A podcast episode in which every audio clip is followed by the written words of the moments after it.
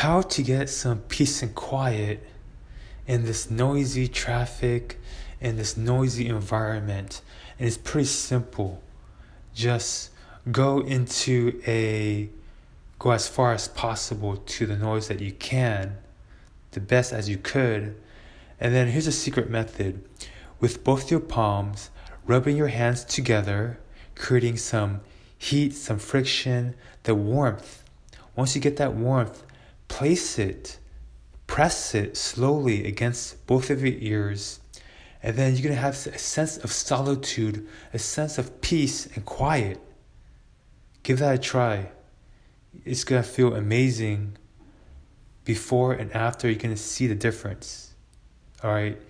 To see this in actual video, go to Rico the Wedding Singer, type in Rico, R I C O, Rico the Wedding Singer on YouTube, Rico the Wedding Singer on YouTube, and you'll find step by step how to do this. Take care. Bye.